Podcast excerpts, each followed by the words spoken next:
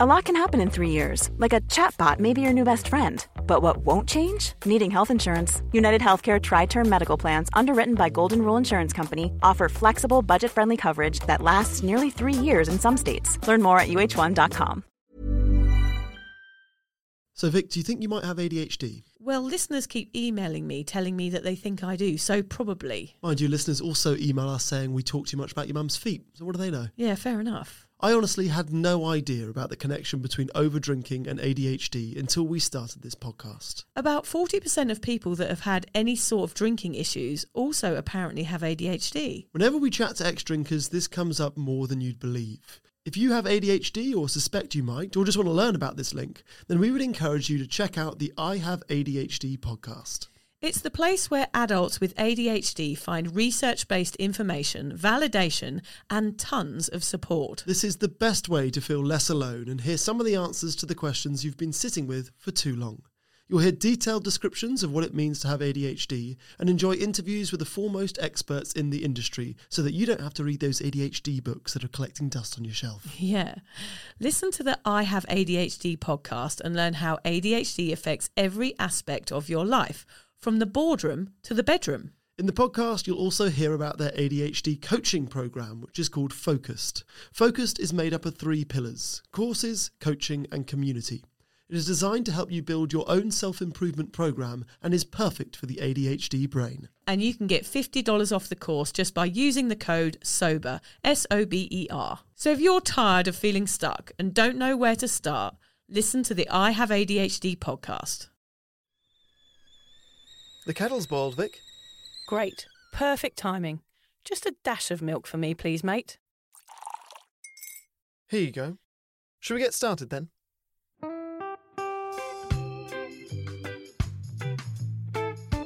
Have you ever woken up on a Sunday morning and said, I'm never drinking again, and then found yourself waving 50 bucks at a barman by happy hour? Are you wondering why everyone else can stop at one while you head to a dodgy after party with a weird bloke called Disco Dave? If so, it might be time to take a deeper look at your relationship with your reliable social crutch, alcohol. On each episode, we'll investigate our own dysfunctional dealings with booze and find out if it's possible to stop this deeply ingrained habit before things get too messy. Yep, we're going to open up a shame shed of humiliating drinking stories to help you understand why waking up from a booze coma each weekend with a kebab sticking out of your top pocket might actually be negatively impacting your health. Hamish and I are here to delve into what it's like being sober, an unwanted warts and all look into why giving up those cheeky pints or putting down those mummy wines will make you feel happier, help your anxiety and mental health, and turn you into the most sparkly, authentic version of you.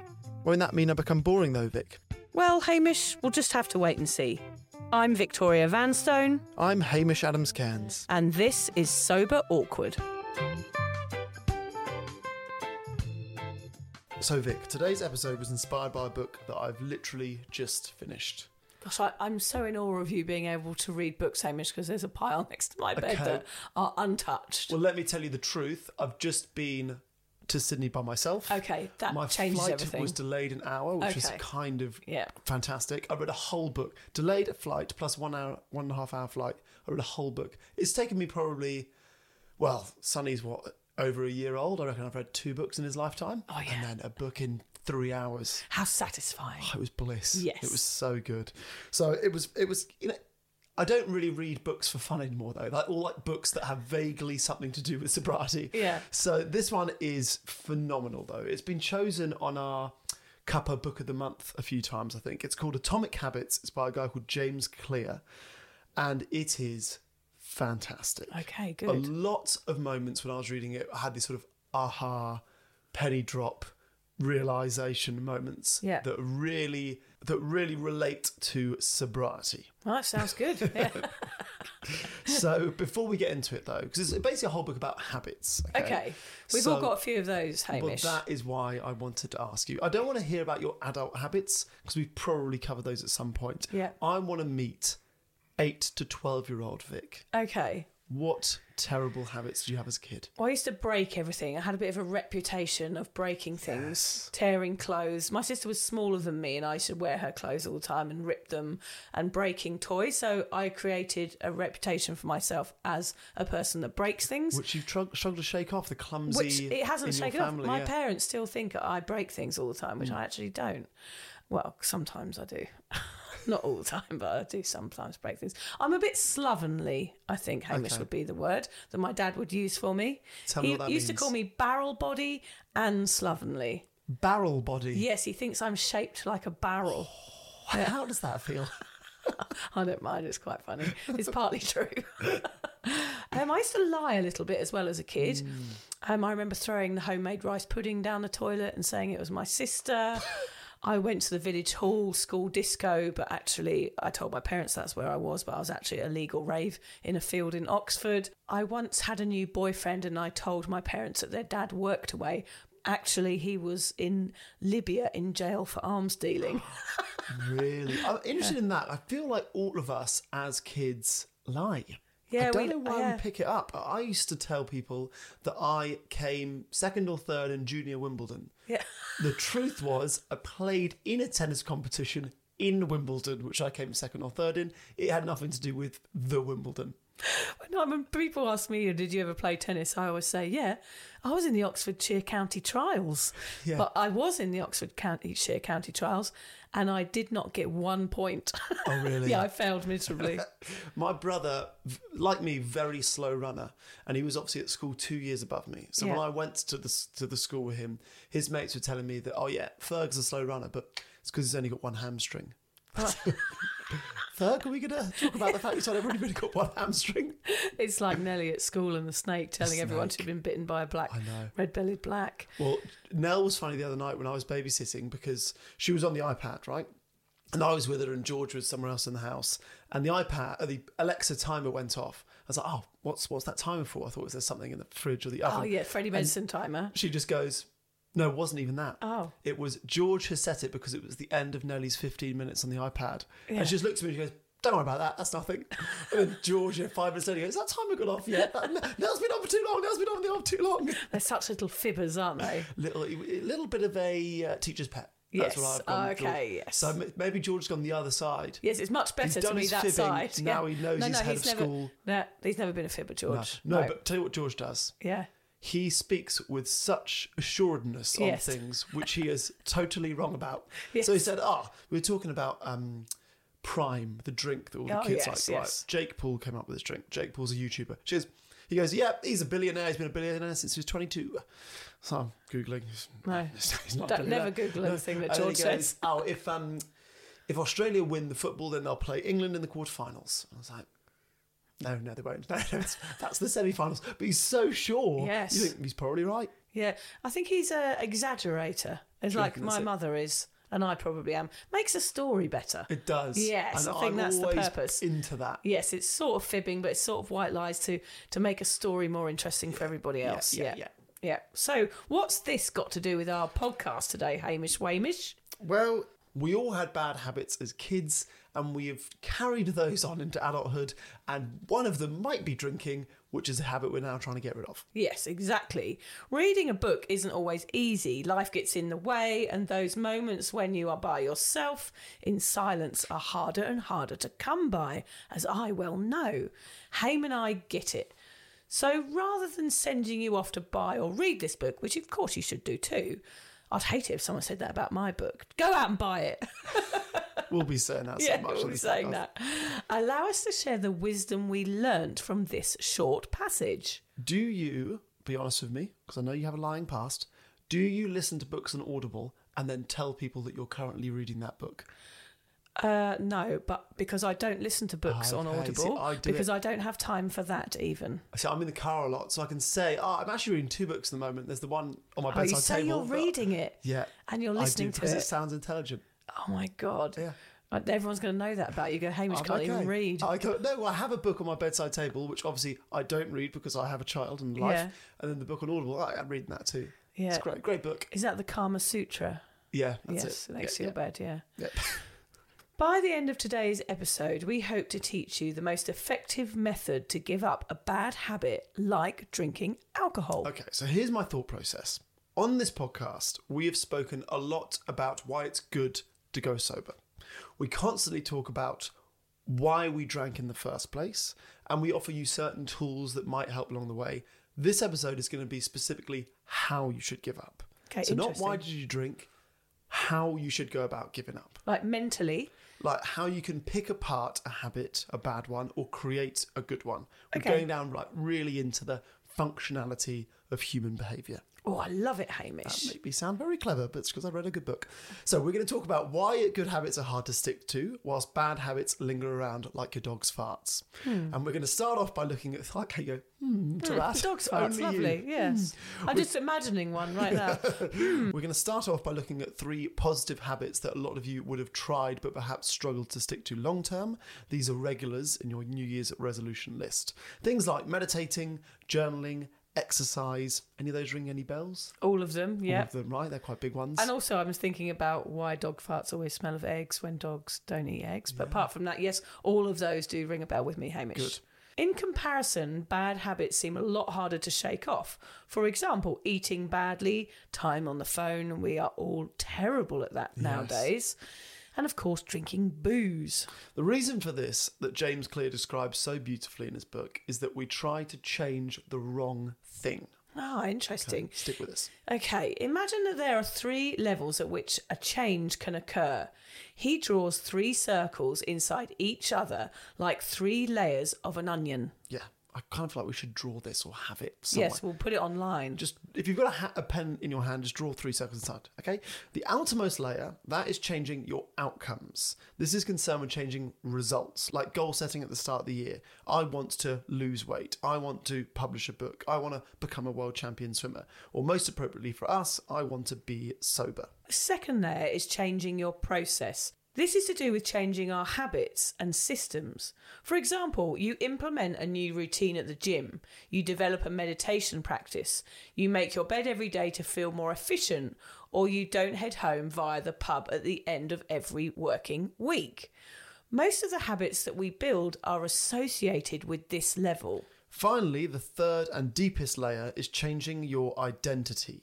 This is the level concerned with changing your beliefs, your worldview, and your self image. And this one is the key to a long lasting sobriety. To offer you these three levels more succinctly, Clear writes that outcomes are about what you get, processes are about what you do, and identity is about what you believe. It's clear that all levels of change are useful in their own way. The problem is the direction of change that we choose.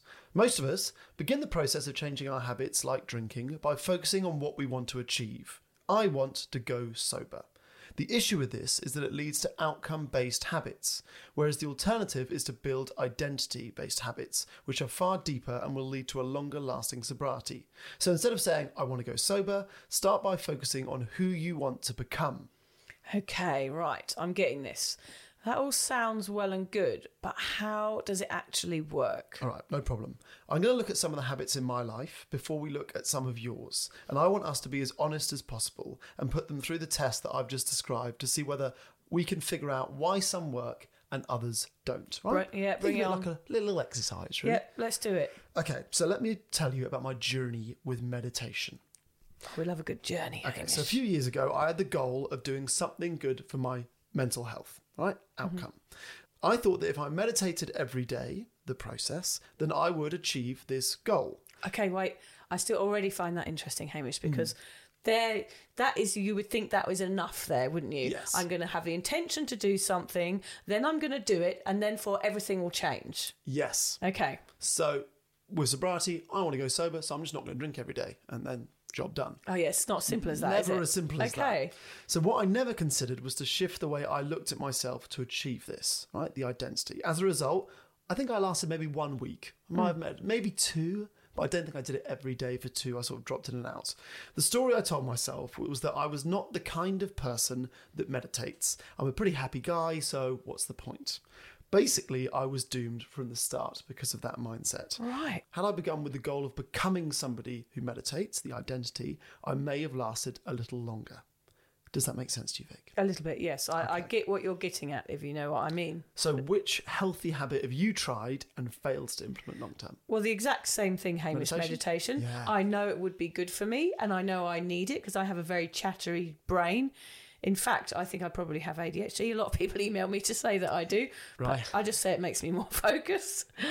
And also, I can't be asked. I feel like I'm quite mm. busy and I'm in this negative frame of mind where I go, I'm too busy. I can't take on anything else. Mm-hmm. So I've already set myself up for failure mentally because it literally does a loop in my brain. Shall I start meditating? No, I'm not that person because I'm too busy. And it, the whole circle is complete within a tenth of a second Okay. and I won't bother. So, let me stop you there. What you've done there is your identity in your mind is I'm a busy person. yes. So, an outcome of I want to meditate, already you'll never do it. I'm too Okay. busy to meditate. Yeah. So that's Well, what it's like the reading a book. Yeah. I'm too busy to read a book. Yeah. I probably could read a book if I didn't sit in my ass and watch telly every night. Sure, yeah. Because I'm a, I'm a sort of person that sits on their ass and watches telly Yeah. every night. Diary writing is another one. You've mentioned it already. Mm. I'm a hoarder of things and memories. I've realised this this week that I, I have photographs everywhere and I post on Instagram and Facebook and all of these things because I am a hoarder of never wanting to forget. And part of that is me wanting to write a diary of my kids growing up. I really have a fear of of losing my memories of them and not remembering their first Right. steps or first walk and things like that scare me, scare the hell out of me every day. And There's a thing on Instagram at the moment with that lovely music about pictures of all the kid things in your house that the kids do that you hate that will actually be the things that you will miss. Yes, I saw you Yeah, that. and I think that's part of me wanting to write a diary is that I don't want to miss out on anything.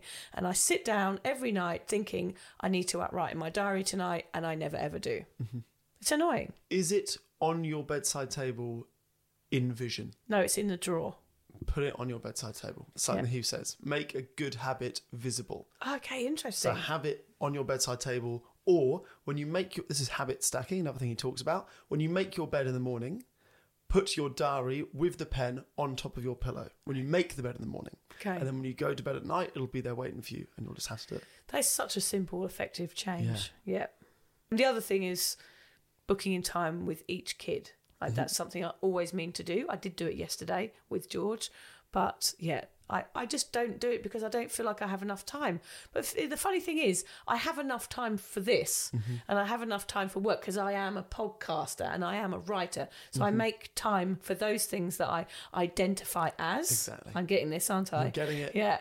But I don't make time as the things that I don't identify as. So sometimes I think, oh, I'm a bit of a shit mum, or I don't have time for this, and my kids are fine on their own, and he's got homework to do. Whereas in fact, I should go, right, I drop this, and I'm going to go and spend time with them, which is what I want to do, Mm-hmm. but I don't do because I'm too distracted by work. You're getting it. You're Yeah. getting it, Vic. Okay. It's interesting that we both chose meditation because I think since going sober, I'm seeing a lot of parallels between sobriety and, and meditation. Everyone in the world knows that meditation is something that is probably good for you, but almost everyone in the world does not do it. Yeah. Very similar to alcohol. Even everyone that drinks knows this is probably not doing me much good, but very few people give up. Yeah, so true. Very similar, I thought. Yeah. Right, on the contrary, let's look at both of our sobrieties. So, one of the hardest things to change when you first go sober, and it's probably the reason lots of us don't even give it a try, is to divorce yourself from your drinking identity. We don't consider the fact that identities can change throughout our lives. I'm a pisshead and I always will be. My friends know me as a party animal. My whole family drinks, so I have to drink too. These are all stories that we tell ourselves over and over again. How did you battle with these when you first went sober, Vic? Well, I didn't battle them because I didn't know that there was another way of being. Mm-hmm. So I had no battle. I just thought, well, this is the person that I am, which is why this is going to be very, very difficult for me. Yes. Because I have no idea who that person is. It wasn't a battle, but I knew that there was a challenge ahead because I didn't know that a person could evolve. Right. I had no idea that a human being could change so dramatically like I did. And I'm proof, and I'm not saying that in a wanky way, like I'm a, the king of the world or the queen of Hull. I I am just saying that to say I am somebody that changed and grew and completely changed my identity, mm-hmm. actually. So that was really fascinating for me. It wasn't a battle so much, it was more of an organic change and it was very, very slow, which is why I wouldn't consider it a battle. Okay. It was something that naturally happened when I gave up drinking over a very long period of time. So, do you feel as if you flicked a switch the day you went sober from being a pisshead to I don't know what I am, but I'll figure it out over time? I think if a switch had been flicked, I think I would have drank again. Yeah. I think that in itself would have been too overwhelming. That whole change of identity, right? I am this person this day, and now I identify as a non drinker. I don't think it's as simple as that. Mm-hmm. I think the process is much, much longer. And for me, it was. Perhaps it doesn't have to be from this book mm-hmm. because perhaps you can go, right, actually, I'm not going to be that person anymore, and now I'm going to be a non drinker. But for me, the change in my brain and rewiring all of my old habits took a long time. Mm-hmm. It took more than a year of me stepping into this new body Yeah. that I have today. But I would say whether you are a day sober, a week sober, or a year sober, you are sober. You can You call are yourself, starting that, I am sober. It doesn't matter if someone goes for how long. You go three days. You are sober. You can identify as Yes. sober. If you didn't drink today, Yeah. You can identify as sober. Well, perhaps that's why it took me a long time because I couldn't bear to identify as sober mm-hmm. because I was so unsure whether I was doing the right thing at the start. Yep. I knew I wanted to, but I just didn't know it was possible to. Okay. So mentally, I wasn't quite there, and it took me a long time to reach a point where I go, I am sober. This is who I identify as. It wasn't as simple as me just changing my mind, which maybe it could have been. Well, now that you are in so many facets of your life identifying as sober, Yeah. the podcast, the book, your meetups, everything you do is effectively you identifying as sober. Yeah. That m- that can only reinforce your sobriety. Like your Yes. sobriety is surely as strong as it's ever going to be when you've got all of these different things that you're doing in your life reinforcing that. I think it's strong because I had therapy. I think it's strong because I learnt how to change. I know we use this um, analogy a lot, but in therapy, I learnt how to build a new house. I tore down the old one. Mm-hmm. In this process that you're talking about, I tore down the old house and I learnt how to rebuild. I knew I had strong foundations. I knew I had good bones. There were a few shitty chandeliers and some crappy cushions laying around, but I knew I had good bones and I wanted to build on that. And that's what happens in therapy is that you build on what you've got already. You know, I'm a good human. I'm mm. not, there's nothing really terribly wrong with me. So therefore, I could crash down everything that had happened before and I could start again. And Yeah. that's what this is. It was changing my habits and taking out everything that I'd done wrong and trying to learn good habits. Yeah. So I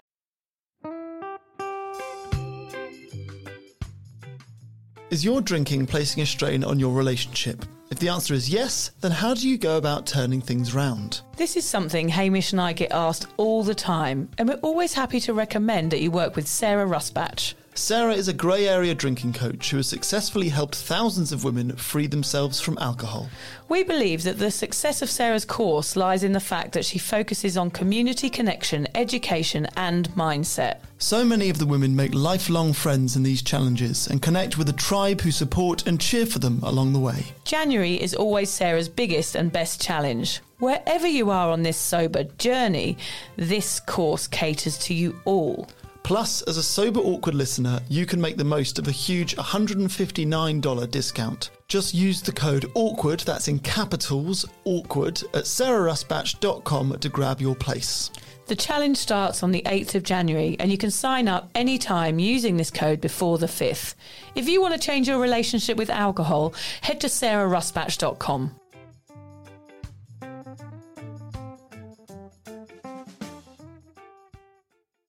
hear that in there that there was identity, process, and outcome. What about you, Hamish? So I think I probably did it the wrong way round when I look back on it. And I wonder if there's something in that that perhaps other people that give up without a problem with drinking might be able to relate to. I think doing it the wrong way round, Hamish, is more to do with your Kama Sutra book that you've got next to your bed. That's why we're still not pregnant. So I focused first on the outcome. I am going to go sober for the podcast for a year, right? That was the goal. yep. The process I sort of had to learn on the go. You know, how do I reprogram my brain into not drinking when I'm celebrating or partying or reaching the end of the workday or dealing with something tough? You know, what new processes can I put in place, such as not meeting friends at the pub and keeping my fridge stocked with alcohol free beer in case I do get the, uh, a craving or a desire to drink? Yeah. The identity thing I still haven't fully addressed. I suppose I still see myself as someone who is sober for now. Interesting. Yeah. Um, I, I definitely don't see myself as like a drinker who's on a sober.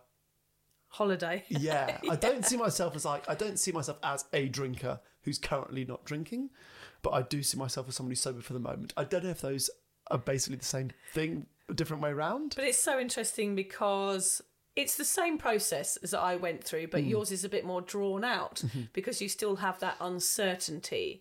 And like what what is the fear of identifying as a sober person? You know, what and that's the fear that everybody feels. That is exactly how you feel. Mm. There is a fear of going, right, I identify as this because what if you fail? Mm-hmm. What if you identify as something and you have it in your heart 100% and you're like, I'm going for this, I'm telling everybody, it's part of my life, I'm going on social media and saying, look at me, I'm sober. But then what if you relapse? I think Mm-hmm. that is a reason why sober people in particular or drinkers have an issue with identifying as sober. Yeah, and that is a whole topic we need to talk about. I feel like all of us find it very difficult to accept that your identity can change during your life. Yeah. Now, there are elements of your identity that cannot change. We are English. Yes. You know? Yes. That is something that is, is not going to change, but everything else can change. And we, we find it very, we fight that. But no, but I'm always fun and I'm a pisshead or I'm, um, you know, whatever it is, we really like hammer our nails into our identity. Yeah. And then when they get taken away, we struggle. How, how often do you hear of a footballer who, when they retired, became an alcoholic or a gambling addict? Because I've been a footballer for 20 years and I don't know what to do when I'm not. Or a CEO of a business who retires and then feels lost. It happens all the time. Especially if this a sports person has an injury. Uh, and it's the same with child stars. I know that's a weird comparison, but child stars, they reach a peak at a certain age. Mm. They have full fame when they're 10 years old, and then all you hear is they go completely off the rails because that person, their 10 year old them, was almost, they feel like it's the peak of their mm. identity. And from there on, it's downhill. So no wonder these stars have addiction issues. Yeah. Yeah. So yeah, we need to get better at accepting the fact that identities change constantly. Yeah, and knowing that you don't have to be the same forever. Mm-hmm. Because that is something I didn't know. And that is all about alcohol is that you don't have to be a drinker forever. It is a possibility to not be a drinker. And that was a huge revelation for me, which I tell on the podcast very often. The use of language is incredibly important to your sobriety. It might sound small, but Atomic Habits presents the following example, which struck true to both of us. Clear says Imagine two people resisting a cigarette. When offered one, the first says, No thanks, I'm trying to quit. They believe they are a smoker, but are trying to be something else.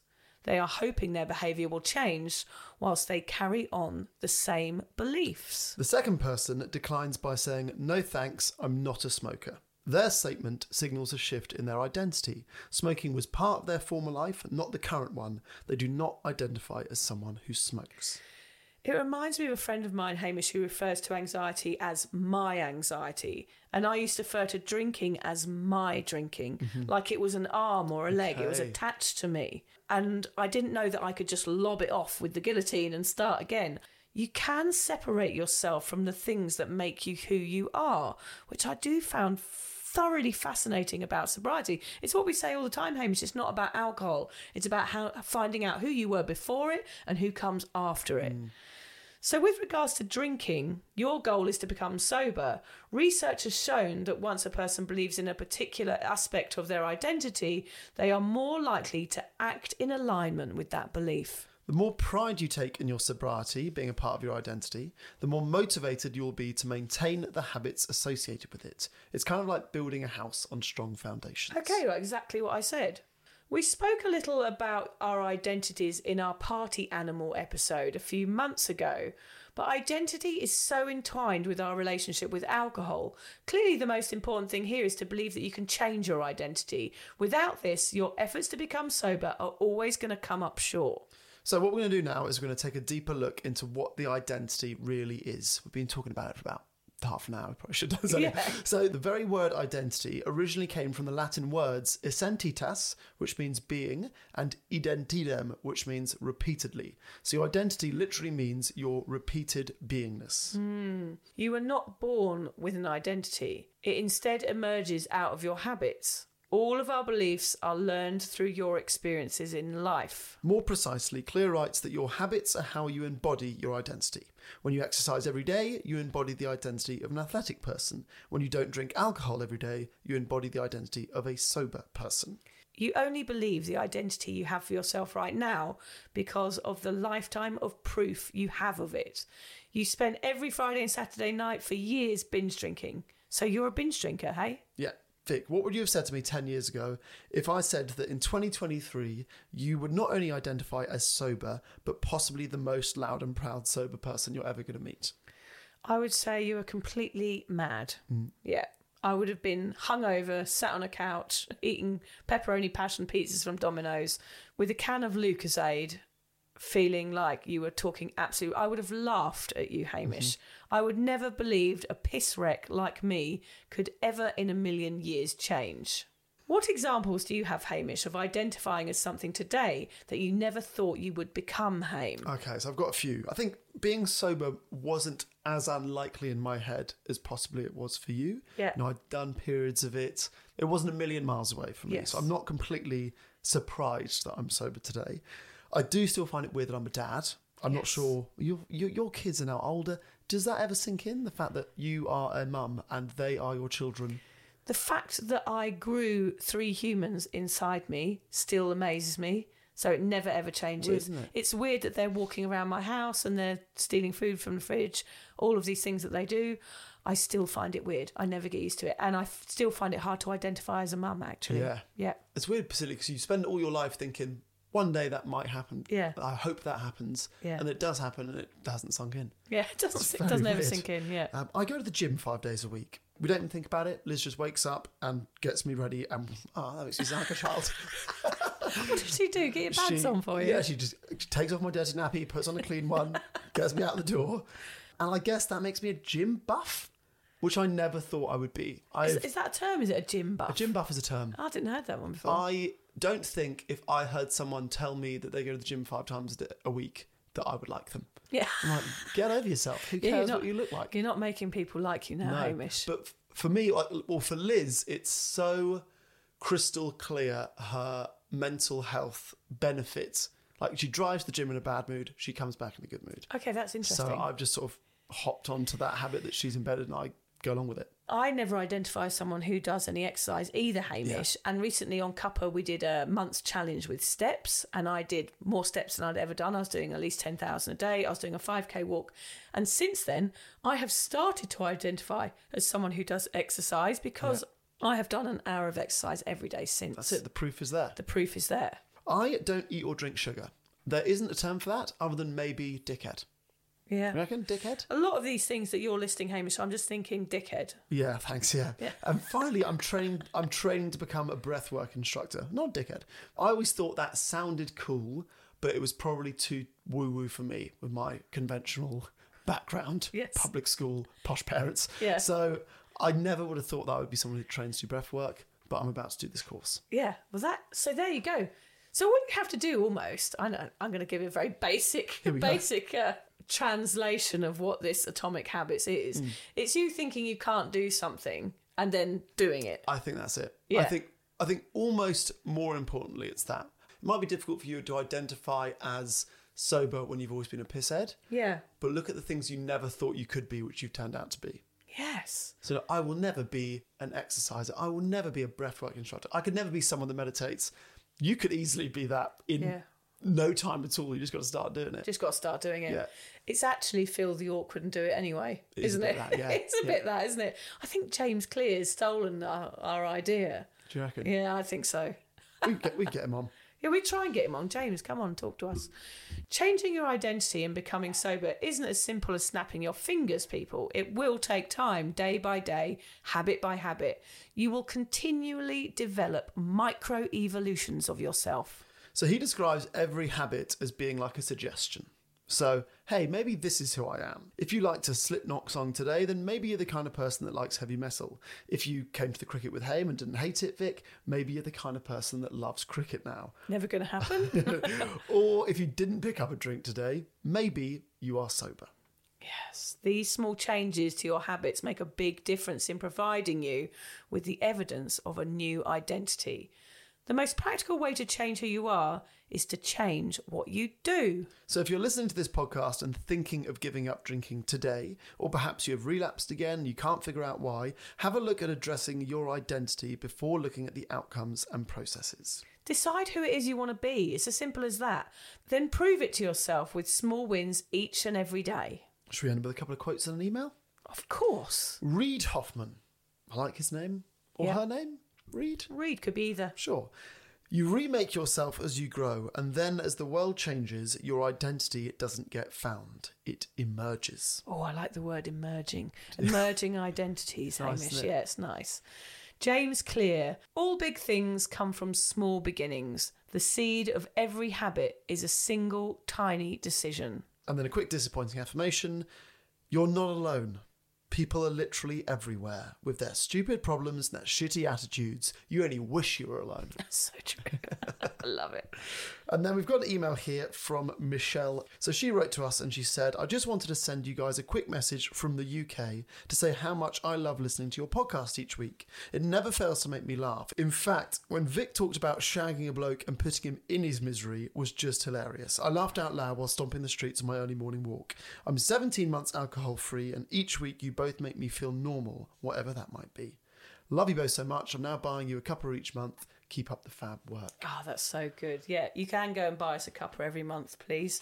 That would be lovely. Help Yes. support this podcast. You just go to Patreon and find Sober Awkward on there. We have so many amazing Patreons, and you get some free merch and you get all sorts of little added extras, don't you, Hamish? You do. And if you want to write to us and share us your story like Michelle did there, you can email us at vicandhamish at soberawkward.com. We might even read it out in the podcast if you're okay with it. So we're going raving now, are we, Hamish? You have just been raving, haven't you? Yeah, I went stompy dancing in Brisbane at the weekend. Talk to me about it. Oh, it's funny. I've just got, I must mention these girls on this podcast because I've got this new sober crew. It was the camping crew, the Cuppa camping crew from, from a couple of months ago. And it was that weekend where we just all came away, our faces hurting from laughing. Mm. So this was one of our first meetups since the camping event. And we all went down to Brisbane and we went round lovely Shannon's house and had some dinner. We had some house music on, getting revved up. I, what I will say is that people say sober people are boring, Hamish, but actually, sober people were party people. Mm-hmm. They were party girls. They were the ones in the midst of the action. So we are actually the ones with the good stories. Yeah. Okay. What was the story? Everybody had good stories, but one of the one that leapt out at me was a was one of the ladies. She when she used to come home from clubbing with her mate, there'd be absolutely hammered and her friend had to go and put the horses from the field back in the stable at like 5:30 a.m. each Mm-hmm. time they went out and once she got on the horse bareback and rode it around holding onto the horse's mane when she was absolutely hammered Wow. Good going. I was like, God, you're lucky to be alive. Hilarious. They all had some brilliant stories. And we stompy danced all night at the Ministry of Sound event. It was really, really fun. it was, was just it? good being out. And it was just good being out with sober people. You don't feel any pressure. And I was surprised how not many people were completely off their tits. I was going to say, was it a druggy and boozy event or not? Everyone was over 40 because it was 90s classics. Okay. Everyone else went all sexy. They all had black outfits on. I was wearing a Care Bear t shirt. Sure. I went proper 90s style. Everyone else looked gorgeous. So I was just like this weird teenager. I was like Kevin the teenager for the night, stomping around. But yeah, it was brilliant. And going out with people that weren't off their heads was nice. But I did notice that everybody else was quite well behaved. Mm. And I was surprised because if that had been me five years ago at that event, I would have just been passed out in the toilet. So everybody there was cool. We did leave at 12.01. What time did it end? Three. Okay. Yeah. So there may have been some you have an people passed Did you have an alarm in your pocket? How We, you we were all checking. Well, we were all checking our steps. And that's the We're like- difference between going out sober and not. We're like, oh, how many steps have you done? How many steps have you done? Oh, I'm up to 18,000. This is great, isn't it? Won't have to do my exercise tomorrow. That's how you spot a sober person at a rave. Checking their step count on their, on their smartwatch. Usually you see pictures of like beers being held in a circle or a big cheers, but with sober people, it's just everybody in a circle looking at their, at their steps. oh dear, it was fun though. Thanks, girls. It's so nice to have a sober crew. So yeah, we appreciate you. Anything to say, Hamish? I went to a five-year-old's birthday party, also sober. Yeah. Not a single five-year-old there off their nut. Yeah, and there's probably more puking and shitting yourself Oh, than yeah, even yeah, at the Ministry of Still Sound very sticky, yeah. Thanks for listening, everybody. If you're questioning your relationship with booze, you're struggling to moderate, or your hangovers are causing anxiety, it might be time to reach out for some support. Yeah, just talk to a mate about how you're feeling, contact a local doctor, find an AA or sobriety group. Vic's got one. Yeah, just head to www.cuppa.community. Remember, if you're questioning yourself, it might be time to seek support. Even though this journey can be awkward, it is definitely worth it. And if you've enjoyed the Sober Awkward podcast, don't forget to review it, rate it, and share it with your mates. They have to share it with their mates? Yeah, of course they do. I'm not doing this for nothing, Hamish. Bloody hell. How do they share it?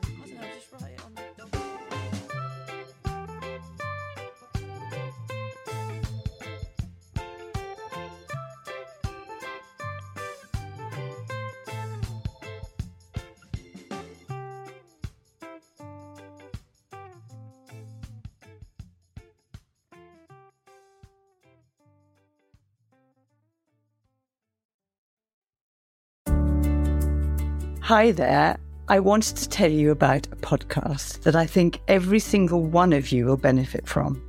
It's called Therapy Works and it's hosted by me, Julia Samuel. I'm a best selling author and psychotherapist. I invite you into my therapy room where I speak to either a known or unknown guest. Topics range from the difficulties of divorce, a life changing illness, to the struggles of motherhood. Search Therapy Works now wherever you get your podcasts and subscribe to make sure you never miss an episode.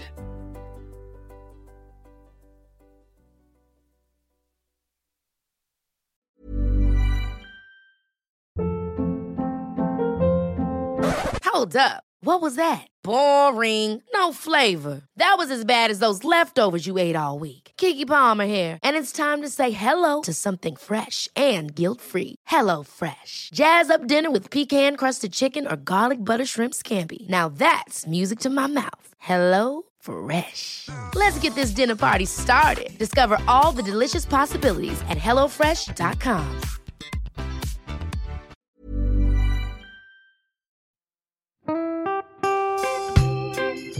So, as you probably know, my comedy memoir, A Thousand Wasted Sundays, is officially out. All my magnificent fuck uppery in one awkward hit.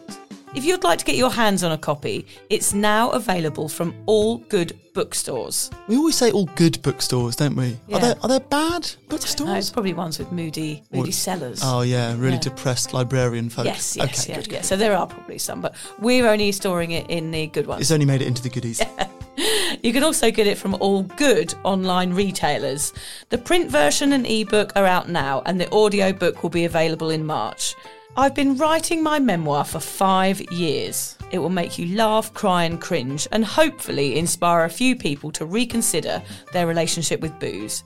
If you love the podcast, then I think you'll love the book, even if I do say so myself. Hamish has read it. What did you think? I feel like I know a little bit too much about you now, to be honest, Vic. Look, I really loved it. It was hilarious and surprisingly moving, but I feel like I've seen you naked in a literary sense. Yeah. Does that make sense? Yeah, that's worrying. Yeah. Yeah. From an emotional point of view, seriously, it wobbled my teeny weeny wooden heart, Vic. Okay. My teeny little wooden heart. Well, his teeny little, his wooden heart is broken. Anyway, so if you do manage to get your filthy mitts on a copy, please do me a favour and head to goodreads.com and give me a review. Doing that will help me get it out there to those that need a bit of sober support. So there you have it, my story, unwanted warts and all. Come and get awkward with me. Not to be too demanding or anything, but seriously, go and buy it. Yeah, now. go and buy it. Go and buy it right now. Yeah, don't just tell your friends, buy it, and then buy your friends one or two. Yeah, yeah. Don't give them a copy. Buy it. Yeah. And you know what? Don't be careful where you store it. If you lose it, you can always buy another yeah, five. buy another one. Yeah.